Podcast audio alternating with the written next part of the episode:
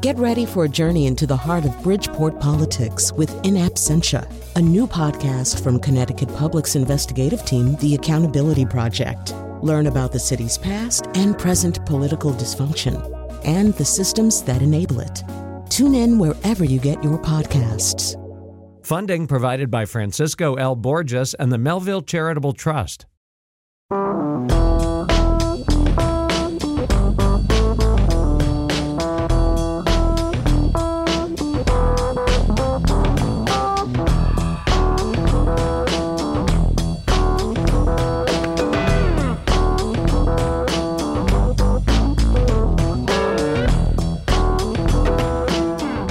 Today, uh, we are going to be talking to George Takei, uh, an actor best known for his role as Lieutenant Sulu on the original Star Trek, as well as a longtime human rights activist and spokesperson. He's the co-author right now of the just-released and on the New York Times bestseller list graphic memoir, They Called Us Enemy.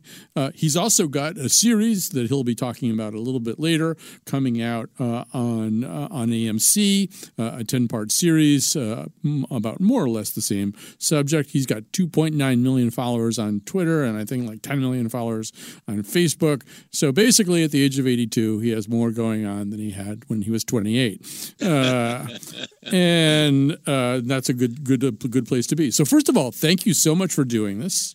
It's a pleasure. Thank you very much for inviting me. And and we're not going to be talking about Star Trek today, although I would rem- I would be remiss if I didn't say that in nineteen sixty-six I was in seventh grade. So, I mean, you still appear in my dreams from time to time. I was such a perfect target audience for Star Trek. Well, you, I was your dream boy. Well, I wouldn't go that far, but um, but maybe, who knows? So uh, what we are going to be talking about is They Called Us Enemy. Uh, this is a graphic a memoir. Uh, it is about a very upsetting time in your life and a very upsetting time, a very bad time in the history of America. I'm going to let you start out the story. The story begins with you as a child, I, th- I believe a child of five, being awakened under frightening circumstances. Tell us what was happening. Yes. Uh, I had just turned five years old in on April twentieth, nineteen forty-two, and it was a few weeks after that birthday that my parents got me up very early one morning, together with my brother, a year younger, he was four, and our baby sister, who was an infant. And they dressed us hurriedly, and my brother and I were told to, to wait in the living room while our parents did some last-minute packing in the bedroom. And so my brother and I were just standing by the front window, gazing out, and suddenly we saw two soldiers marching up our driveway. They carried rifles with shiny bayonets on them. They stomped up the porch and, with their fists, began pounding on the front door. It was a terrifying sound. The whole house seemed to tremble with that pounding. My father came out of the bedroom and answered the door, and literally at gunpoint, we were ordered out of our home. My father gave my brother and me small packages to carry. He hefted two heavy suitcases, and we followed him out onto the driveway, and we stood there waiting for our mother to come out. And when she finally came out, she had our baby sister in one arm and a huge duffel bag in the other, and tears were streaming down her cheeks. It, it it was a terrifying morning that I can never forget. And and this is all having to do with so-called Executive Order nine zero six six. Uh, this is uh, Roosevelt's executive order that gave the military broad powers to ban any citizen uh, from a fifty to sixty mile wild, wide coastal area stretching from Washington State to California and extending inland uh, into southern Arizona. This you're be- you're experiencing the beginning of the internment uh, of Japanese Americans uh, at this moment, right? That's correct. So, you know, it might be worthwhile to just um, uh, dial back a little bit and set the scene a little bit more and talk about who your family uh, was. Your mom was a U S citizen. Your, your dad wasn't, but he's an he was an Anglophile. Your your name your you were named after King George the Sixth. Is that correct? That's right. I was born in nineteen thirty-seven, the year that George, King George the sixth was crowned. My father um, was born in Japan, a province called uh, Yamanashi at the foot of Mount Fuji. But he, he lost his mother, my grandmother, paternal grandmother, when he was uh, very young. And my widower grandfather decided he's going to uh, see, seek new opportunities in uh, the U S. And so he came to San Francisco with his two boys. My father was the younger of the two boys. And so uh, um, my, my father grew up in San Francisco. He was reared there, educated there, and he always considered himself a San Franciscan. And uh, he was very Americanized. He was, he spoke English fluently, Japanese fluently, and uh, so we were Americans. But when Pearl Harbor was bombed, s- hysteria, fear of uh, of uh, another bombing uh, on the West Coast would hit, and that fear, that hysteria, swept all across this country, and we happened to look different from the rest of America. We, we happen to look just like the people that bombed Pearl Harbor. And so that hysteria, together with racism, combined to stampede even the President of the United States.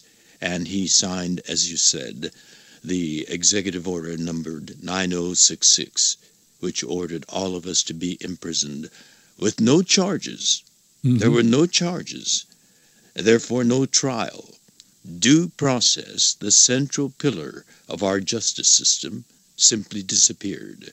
And the soldiers came up, came to our home and rounded us up together with one hundred twenty thousand other Japanese Americans from the West Coast and imprisoned us in ten barbed wire prison camps in some of the most hellish places, most isolated places in the United States. We were, uh, uh, on February nineteenth, President Roosevelt signed the executive order, and the co- construction of the uh, barbed wire prison camps began. But when we were rounded up, the construction wasn't finished yet. So we, we were taken to uh, Santa Anita racetrack, mm-hmm. a glamorous racetrack where movie stars used to go uh, and, uh, and uh, bet on horses. Uh, But that became a uh, assembly center, was the term that they used. There was a chain link f- fence around this once glamorous uh, racetrack with concertina wires around at the top, and armed U S military men uh, were guarding over us. It became a temporary internment camp where we were housed in horse stalls. Mm. We were herded over to the stable area, and each family of comparable size to ours, we, we were three children and two parents, five of us, and we were uh, assigned a horse stall still pungent with the stink of ho- horse manure. Mm. But to five-year-old me, I thought it was fun to sleep where the horses sleep. Right. And we showered where the horses were washed, outdoors.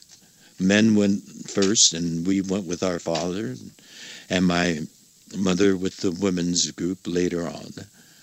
We were treated like animals. You know, I want to back up and, and just uh, let people hear uh, uh, the beginnings of how that fear sounded. So you're going to hear actually the voice of Eleanor Roosevelt speaking to the nation in nineteen forty-one.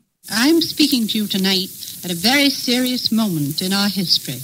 The Cabinet is convening and the leaders in Congress are meeting with the President. The State Department and Army and Navy officials have been with the President all afternoon. In fact, the Japanese ambassador was talking to the President at the very time that Japan's airships were bombing our citizens in Hawaii and the Philippines. By tomorrow morning, the members of Congress will have a full report and be ready for action. In the meantime, we, the people, are already prepared for action. So the first thing that happened that day, President, uh, the same day that she's speaking, President Roosevelt signed a declaration that every adult Japanese citizen was considered an alien enemy uh, who, and who must abide by strict regulations, eight p.m. curfew, couldn't travel more than five miles from home or work, couldn't get on an airplane of any kind, and assets, homes, farms, crops, farm equipment were eventually all seized by the government. Um, in, in, in a kind of George Orwell style, George Takei, there was a bizarre argument that was made by a man who's actually con- gone down in history as kind of a champion of human rights, kind of a champion of the underdog, and that's uh, Earl Warren, who eventually became Chief Justice of the Supreme Court. At the time, he's California's Attorney General, and he makes this remarkable claim that the reason to suspect Japanese citizens is because there was no reason Japanese to suspect American citizens. Japanese American we citizens. Americans. Yes. Japanese American citizens was because there was no reason to suspect them. That was the reason to suspect them. Yes. He made the statement, we have no reports of sabotage or spying or fifth column activities by Japanese Americans, and that that is ominous because we Japanese Americans are inscrutable, that stereotyping word. And so there, it would be prudent to lock us up before we do anything. So the absence of evidence for this Attorney General, the top attorney in the state of California, was the evidence. The absence of evidence was the evidence. And that justified locking us up. And and even before the locking up, when you start to talk about people that way, when you start to talk about a certain group of American citizens that way, or any group of people who might be uh, on American soil that way, you begin to open them up. You, you turn them into targets for harassment. I'm assuming that is something that happened to Japanese American citizens after they were classified uh, as uh, alien enemies. That's right. I mean, all the here at the Japanese American National Museum in Los Angeles, we have all these photographs of ugly uh, uh, graffiti painted on walls. Japs keep on moving. Japs, uh, you don't belong here. Uh, Japs go home. And that's uh, kind of an echo that we hear today of uh, go home or lock her up. Mm-hmm. The uh, slogan was, lock up the Japs. So we keep repeating history. And I wrote my autobiography in nineteen ninety-four with this uh, chapter of American history as uh, the beginning of my autobiography. But still, to this day, I'm confronted by people that I consider Uh, well-read, well-informed people. When I tell them about my my childhood imprisonment, they're shocked. Mm-hmm. And I'm shocked that they're shocked because I've been taught, uh, lecturing at universities all across the country. We've uh, put on a musical on uh, Broadway about uh, the imprisonment of Japanese Americans. Allegiance, the, yeah. Allegiance and the uh, the tragedy of that story. And I thought, the best way, perhaps, would, to reach uh, or hope for the future of America is to make it a comic strip. Mm-hmm. I, I read comic books, and, and I still remember some of the stories that I read. And I thought, if we reach the young reader, the teenagers and the young uh, American readers, and they, you know, that's at that age when you're absorbing in information, and you keep it for the rest of your lives, then we will have another generation of Americans, but this time informed on the dark chapters of American history. And if we have enough Americans in the future that know this history, hopefully it won't repeat itself. But alas, we are repeating yeah, it, it already is. now. Right, and, and I want to play a clip here that will sort of give you a sense of what George Takei is saying uh, about how some of the rhetoric uh, of nineteen forty-one uh, sounded uh, an awful lot like things that we hear today. This is from news footage recorded three months before the opening uh, of the American internment camps for Japanese American citizens. Frankly, my view is, and I include the Germans so-called, in what I have to say about the Japanese. We ought to exterminate both of them. There's no place for either of those races in the world today. What do you think of the Japs, the Japanese people? Well, I... You hate them. No, I don't hate them. There must be a good many people in Japan who don't believe and don't support this war. Do you think they are racially treacherous? Pin up all the Japanese in this country so they can't do us any dirt. Not just through the duration of the war, but all of them we get, we just pin them up and keep them. Keep them never give anybody else any trouble. So George Takei echoes of today in some of those comments uh, in the way that people uh, were depicted. You know, I want to I want to hone in on something you said. You talk about how surprised you are when you find out that Americans just don't know this, don't know that you were at the age of five imprisoned uh, uh, along with so many other uh, Japanese Americans. You know, the thing that I've been finding lately, and I don't know if you've run into this or not, but as the conversation has heated up uh, about the uh, facilities along the border where families are being separated, families are being held in squalid conditions, um, you know, when I bring up the American internment of Japanese Americans, I bring it up the way I assumed one hundred percent of a, of Americans did, as an incredible article of shame. But I've actually run into people on social media and elsewhere who instead cited as kind of a benign precedent, saying, oh, yeah, we can do this. We did it in nineteen forty-one with the Japanese Americans, as if that made it okay that it had been done before. Have you, have you run into that particular twist on history? Well, social media has become rampant with to- trolls who uh, are totally mindless, and I think there there there there seems to be a streak of evil in them. I can't believe intelligent people could say and do the kind of things that they uh, say on uh, social media. Uh, yes, uh, it, uh, I've. come across all of that uh, uh, still today. Uh, they say, you know, well, uh, my uh, father uh, fought in the Pacific Theater, and uh, the, the Japs uh, did this and that.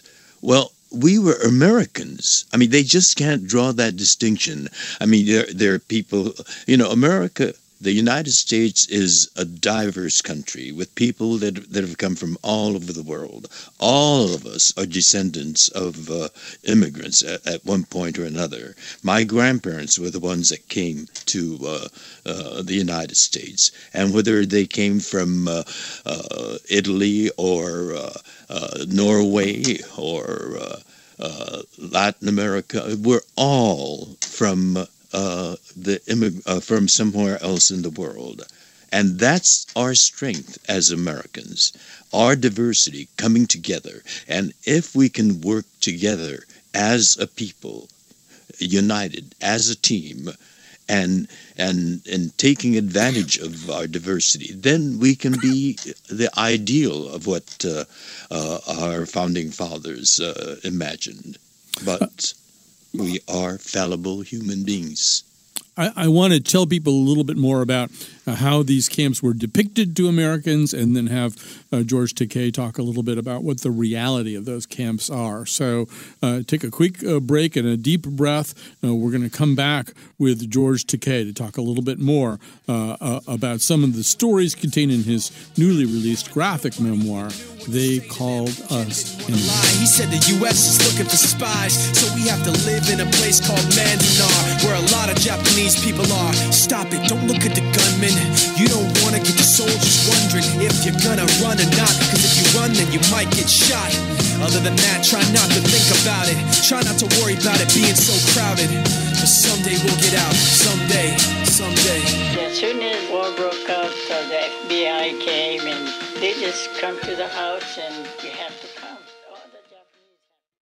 We're back. We're talking to George Takei. Uh, you probably know him for his role as Lieutenant Sulu on the original Star Trek, as well as a, being a longtime human rights activist and spokesperson. He's got a new book out now. It's a graphic memoir uh, of his uh, childhood. It's called They Called Us Enemy. In a little while, too, he'll tell us about a new series coming on, on A M C that also talks about the American internment of Japanese Americans. Before we come back with George Takei, uh, I want to play a clip from a nineteen forty-two Office of War Information Motion Picture Bureau propaganda film designated, uh, designed, excuse me, to alleviate concerns some Americans were having about how the Japanese Americans were being relocated. So in this film you see, in this clip, you, you would see buses full of smiling Japanese families being driven to their happy new homes in these various camps. You see children playing, classes are being taught,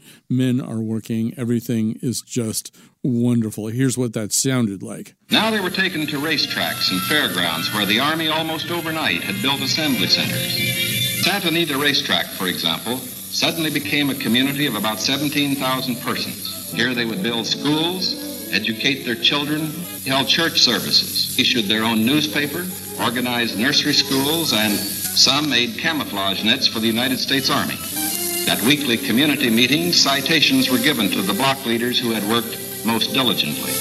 Now, this brief picture is actually the prologue to a story that is yet to be told. The full story will begin to unfold when circumstances permit the loyal American citizens once again to enjoy the freedom we in this country cherish, and when the disloyal have left this country for good.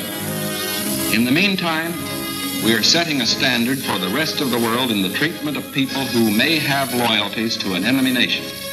We are protecting ourselves without violating the principles of Christian decency. So, uh, George Takei, you already talked about Santa Anita, which is mentioned uh, in that clip, that you were basically living in horse stalls and taking showers in the horse paddock. But um, much like what we're hearing along the border these days, this is not a sanitary way for people to be uh, living. It's uh, much easier for sickness to spread in an environment like that. So what happened to your family? Did, did you guys get sick? As a matter of fact, I do remember getting sick, but um, we were in horse stalls, and my parents had to go for some uh, meeting or whatever, and so they had our neighbor lady next in the next stall. Uh, she all she uh, had to do was uh, peer over the uh, partition, and she would say, "Georgie, are you all right?" And I I would say, I, "I'm fine, thank you." And she would uh, sit down on her cot and do whatever she was doing. It was, uh, and my baby sister got sick too. And I remember uh, I was well by then. Uh, the medicine was dis- dispensed from a, a, a little kind of a ticket box uh, in the middle of the uh, Uh, st- a stable area. And uh, since my father was someplace else, my mother would take my brother and me and uh, my uh, sick baby sister to that uh, ticket ticket bo- office and uh, and get the medicine for her. So yes, uh, illness was rampant at uh, Santa Anita. Now, Santa Anita was intended to be uh, temporary. Your next stop was in Arkansas.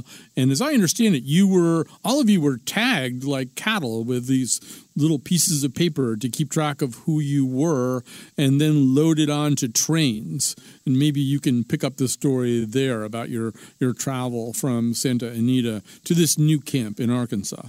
That's correct. Uh, we we were uh, tagged. We had to wear the tag all the time, and uh, uh, we were put on trains with armed guards, sentries at both ends of each car, as if uh, we were criminals. Uh, they treated us like animals, or on the train like criminals, and uh, occasionally, you know, they'd be a, a boring job for them. So, uh, you know, they had to uh, man- maintain that uh, parade rest uh, position, but they would occasionally move and, and thump their uh, rifle on the floor, uh, and we got used to it. And my father told us that we were going on a long vacation, and so I thought everybody went on vacation to a place called Arkansas uh, with armed escorts. But when uh, whenever we reached a town on the way, then uh, the uh, shade had to be drawn. We were not to be seen. But uh, I remember, uh, you know, I was a curious kid, and I was right by the window. And so uh, when uh, my mother wasn't looking, I shoved the shade up a little bit and to look outside, because I heard wonderful sounds uh, of Uh, trolleys being uh, uh, rolled across, or people talking and laughing. But whenever uh, we got caught, my mother would slam the uh, the uh, shade down so that the guards wouldn't catch us. Uh, but I thought this was normal. I thought this was the way people went on vacations. And uh, it was, uh, wh- uh, what did my mother always chant? Uh, four days and three nights. Four days and three nights uh, to get to the camp. And when we arrived at the camp, the tr- train tracks ran lo- right alongside the barbed wire fence.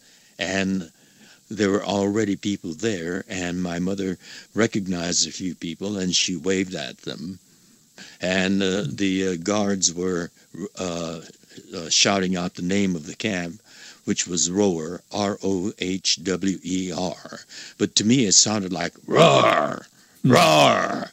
Uh, I thought they were pretending to be lions, and mm. I thought, isn't that silly, these guards roaring like lions?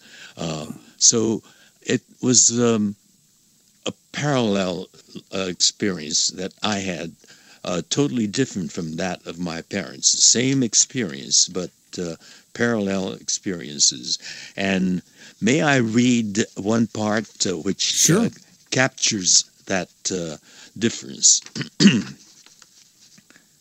My bright, sharp memories are of joyful times of games, play, and discoveries. Memory is a wily keeper of the past, usually dependable, but at times deceptive. Childhood memories are especially slippery, sweet, and so full of joy, they can often be a misrendering of the truth. For a child, that sweetness, out of context and intensely subjective, remains forever real. I know that I will always be haunted by the larger, vaguely remembered reality of the circumstances surrounding my childhood. This was written originally for my autobiography, which was uh, published in nineteen ninety-four, but it's uh, I share it again in this graphic memoir, where we tell the story of my childhood uh, internment, uh, imprisonment, from the eyes of uh, an absolutely irresistibly adorable five-year-old me, and that's thanks to uh, Harmony Becker, a very gifted manga artist. Uh, she captures emotions on a face with a dot and a s- swoop of a line or a squiggle here. It, it's uh, absolutely magical what she's able to do with her drawing. Well, in the interest of time, I'm going to leap over a lot of Camp Rower, and I'm going to get take us to nineteen forty-three, when President Roosevelt begins allowing some Japanese American citizens to enlist in the Army. But a very fateful questionnaire was issued to all the interned Japanese American citizens, asking, uh, uh, in particular, two questions that would very much affect their destinies. The, conf- the questions are often, in retrospect, regarded as somewhat confusing, ambiguous, uh, difficult to answer one way or another, but they were yes and no questions. Um, question twenty-seven asked if Japanese American men were willing to serve on combat duty. Where, no, everyone, ordered. not everyone. just men. Everyone. everyone over the age of seventeen, oh, wow. man or woman, seventeen or eighty-seven.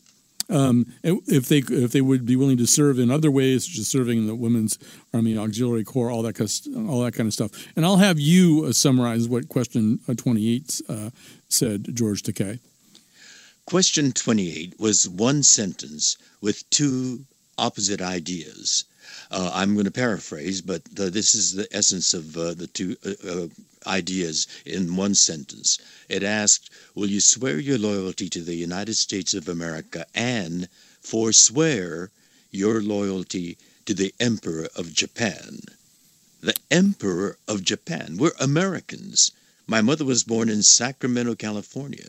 My father was born in Japan, but he was brought to San Francisco as a child, and he uh, always considered himself a San Franciscan. And we never had a loyalty to the emperor. But the government assumed, presumed, that we had an inborn racial loyalty to the emperor, which was insulting. So if you answered no, meaning I don't have a loyalty to the emperor to forswear, that no applied to the first part of the very same sentence. Will you swear your loyalty to the United States?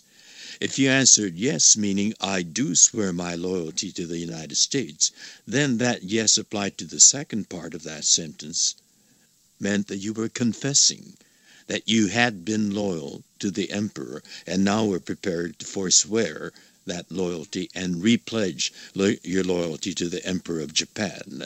This was an ignorant question that the Japanese American took as deeply offensive, insulting.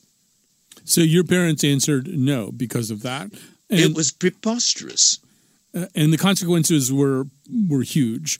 Uh, they it was. They were reclassified as disloyals.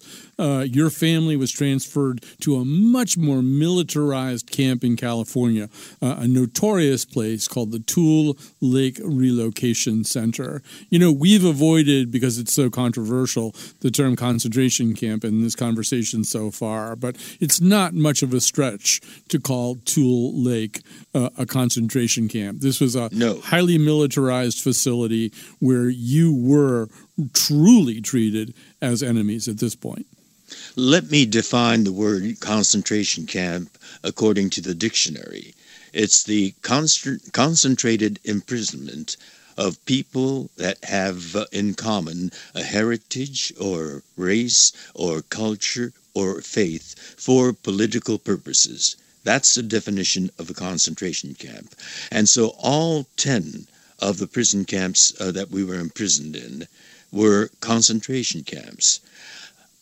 People conflate that with the, uh, th- that word with the uh, Jewish Holocaust in Europe. That is a whole different kind of camp. They were concentrated not for political purposes, but the intent was a systematic program of a campaign of annihilation of a people. They were death camps. They were extermination camps. Concentration camp becomes almost a euphemism when used in the uh, context of Holocaust.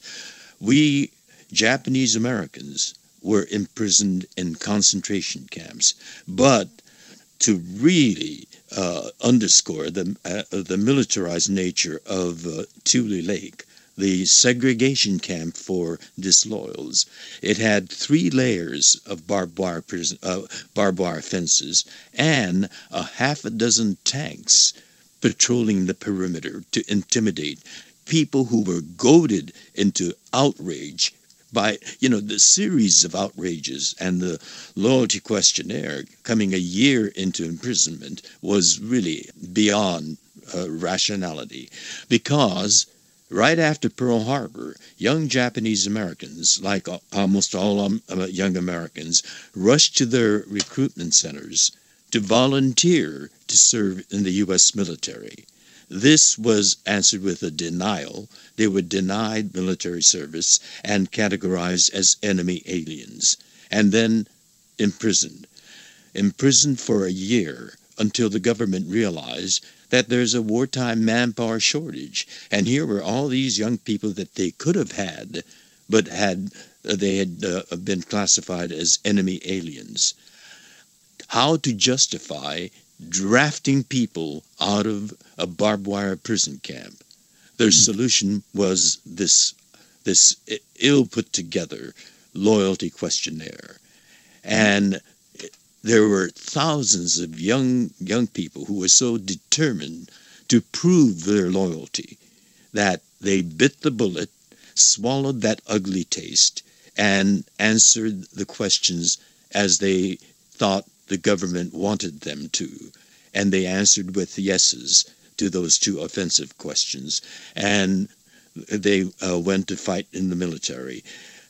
They were put into a segregated all-Japanese American unit and sent to uh, the battlefields of Europe. And there, they were literally used like cannon fodder, but they fought with incredible courage and, indeed, heroism.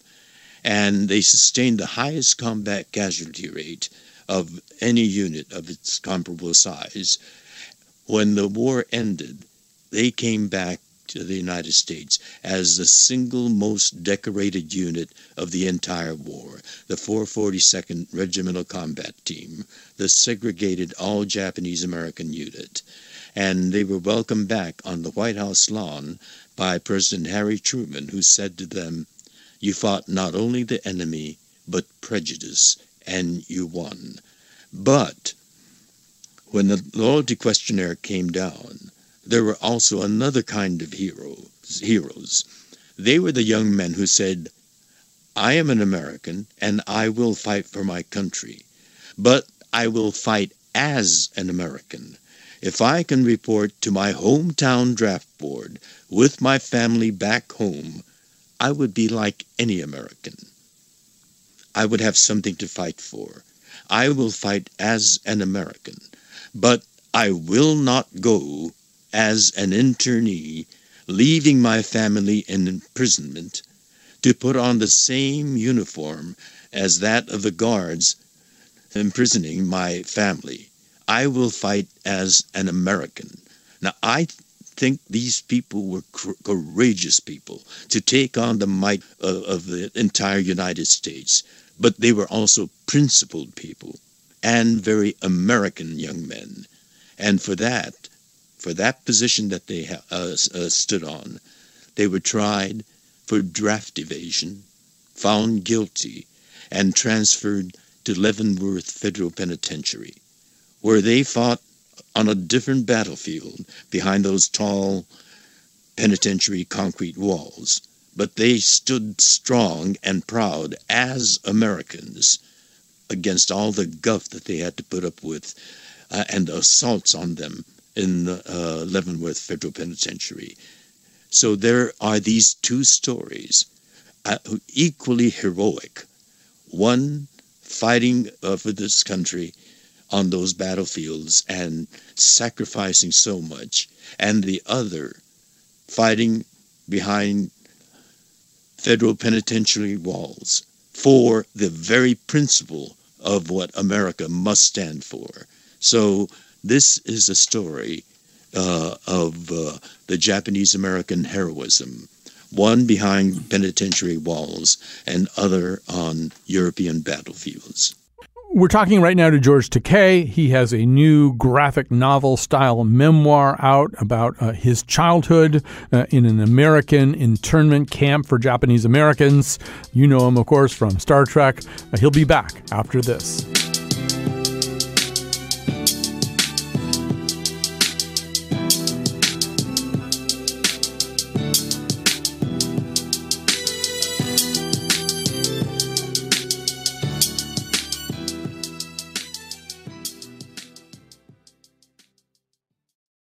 Today's show was essentially a special project entirely put on the air by producer Josh Nalea.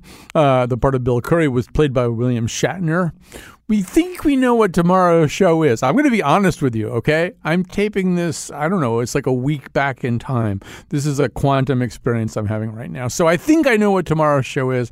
I'm not one hundred percent sure. I wouldn't want to lie to you. So let's just get back to our interview with George Takei. Once again, George Takei, you knew him, you loved him as Sulu on Star Trek. Uh, he's a lot more than that. He's become an internet activist.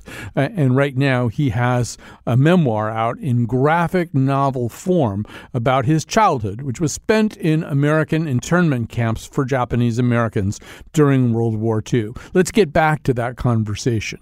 You, George Takei, and your family spend two years at Tule Lake, which is was notorious for, yes, all that barbed wire, but also really pretty ba- pretty squalid living conditions, inadequate medical care, bad food. Uh, this is not uh, a, a place to be. Uh, and eventually the Supreme Court uh, forced the closure uh, of these camps. And maybe you can just say, what was your family's mindset, your parents' mindset? Your parents who had been patriotic citizens of the United States, they had a successful dry cleaning business when this all started. As you say, your mother born here, your father comes here at an early age. Uh, his family are Anglophiles enough to name him after King George the Sixth. Um, how did did did that spirit survive this kind of maltreatment for so many years? It was a series of outrages by the United States government. At the uh, Tule Lake camp, young men who had initially volunteered to fight for this country had by this time now become radicalized. And their attitude was, all right, you're going to consider us the enemy and treat us this way and demand that kind of loyalty questionnaire. We will, and, and they had answered no, no to that.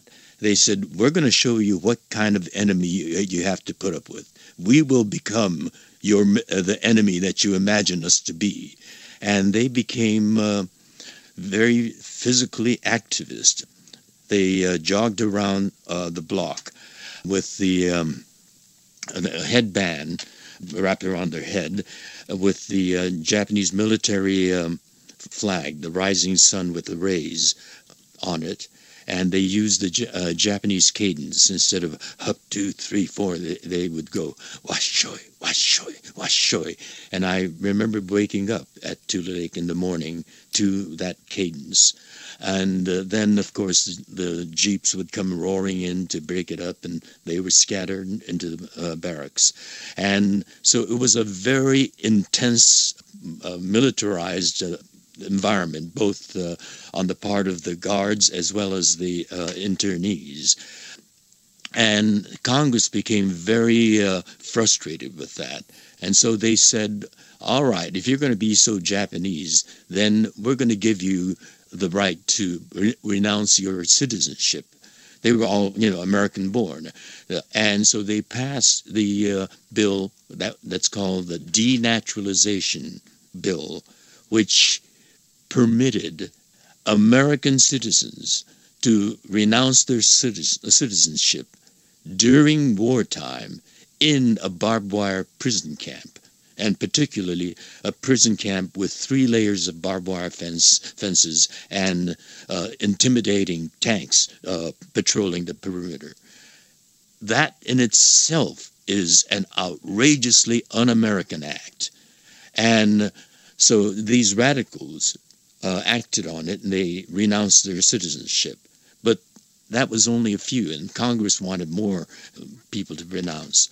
And so to really intimidate the people imprisoned at Tule Lake, they announced that in nineteen forty-four, when the war was still raging, they're going to close down Tule Lake. They're going to let out all of the internees. There were rednecks taking pot shots at white people dri- uh, driving in to visit us in the internment camps. What's going to happen when we, you know, the irony of uh, the barbed wire fence was, yes, that that confined us, but it also protected us from the radicals outside. And when the go- government threatened to let us out, no uh, barbed wire fence, and we were going to be open to uh, any kind of uh, hate out there. It was terrifying. And the radicals then campaigned to say, if we get enough people to renounce their citizenship, then we, uh, we can force the government to keep Tule Lake uh, operating. Mm. And out of fear and, and an effort to protect the family, my mother did that incredible thing of renouncing her American citizenship and kept, helped keep Tule Lake up and protecting us. But then when the war ended, that renunciation came back to bite us like with with, with a vengeance. Mm. My mother's name was on the list of a ship sailing for Japan to deport the renunciants. My mother was born in Sacramento, California. If they were going to deport her, that's the place that they should have sent her, her to. But she was going to send her, and we were going to go with her. I mean, we're going to be a family. We were going to be sent to a war-torn, devastated country. The people there are, are scrambling in the ruins to find food or clothing. We were going to be sent there. I don't know what I would have turned out to be. I, I would have been a di- definitely a, di- a different person if uh, we were on that ship. You know, before we run out of time, there's just well, first of all, I want to make sure we mention George Takei. This uh, uh, ten-episode dramatization that's coming out on A M C. Uh, tell us what it's called again. It's called The Terror Infamy. The Terror Infamy, taken from the uh, word yeah. that he used to characterize Japan's bombing right. of Pearl Harbor. But infamy in this case is four years of infamy that President Roosevelt inflicted on us. You know, and I want to just ask you one last question about sort of who you did become. As you said, had all that happened, you would have become a different person. Uh, you've become obviously passionately political. You're still passionately political on a daily basis. But I also just want to mention that, okay, nineteen sixty-six, I'm this dopey seventh grader watching Star Trek. You're probably the first Japanese person, person of Japanese ancestry that I see on T V who's not in a war movie. I mean, you know, in terms of representation uh, of Japanese people, Japanese American people, you know, I don't think there was much other than as former enemies. And suddenly here we are confronted with this idealistic utopian vision of the future where kind of a multiracial, multinational, uh, multiplanetary uh, group w- would work together for betterment. Uh, you must be somewhat proud of the fact that, in a way, you know, you you stood in for a, a lot of people who had never been so positively represented.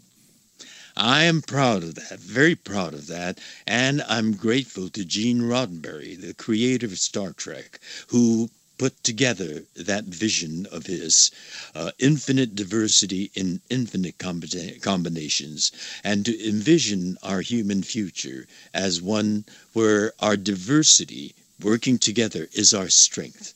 The diversity is, is the strength, and our working together in unison is our power. And so I'm very grateful to Gene Roddenberry for have uh, have cast me in uh, that role. So we've been talking to George Takei, the graphic memoir, which is already leaping up the bestseller list of the New York Times. The graphic memoir is called They Called Us Enemy. It has been an honor and a privilege uh, to talk to you, sir. And uh, uh, if you'll just uh, grant me this one wish, Mister Sulu, set a course for the next break. Aye, aye, sir. Warp three. Thank and you may so you much. Live long and prosper. thank, thank you so much, George Takei. It's my pleasure. Thank you. So it turns out that the break comes at the end of the show. It's a break with our show. Uh, but we've had a great time with George Takei. Thanks very much to Josh Nalea, the producer who set this whole thing up. And one of my childhood dreams has been fulfilled. How many days can you say that? Uh, come back tomorrow for whatever it is we're doing. Yes, I am not a criminal.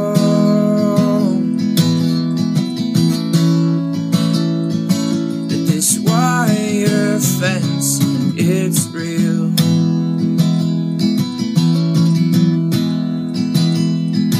And I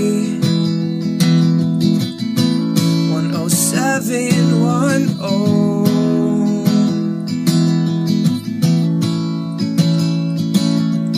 Pack your things, we